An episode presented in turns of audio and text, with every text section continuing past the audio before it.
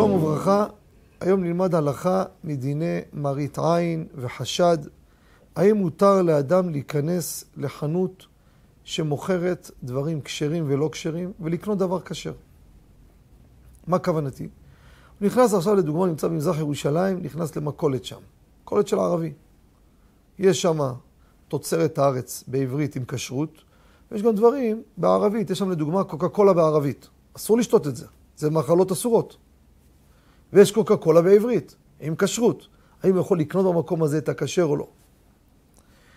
הלכה למעשה, שיש שוני גדול בין זה, רבותיי, למקום שכל מהותו הוא דבר אסור. מסעדה שהיא לא כשרה, גם להיכנס לקנות פחית אסור לי.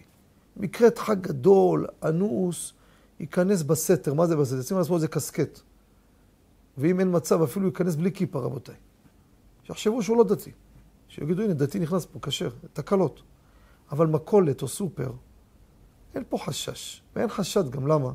יש גם מזה, גם מזה. בעוונות הרבים, גם בסופרים שלנו, בתוך היהודים, בירושלים, נכנס לסופר, יש מוצרים לא כשרים.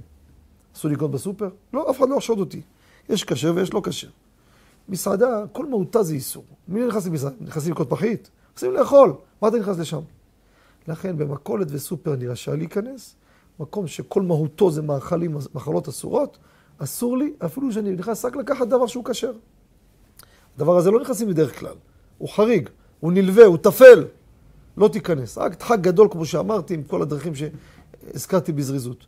לכן, רק במקרה הזה, פה יהיה מותר ופה יהיה אסור. תודה רבה וכל טוב.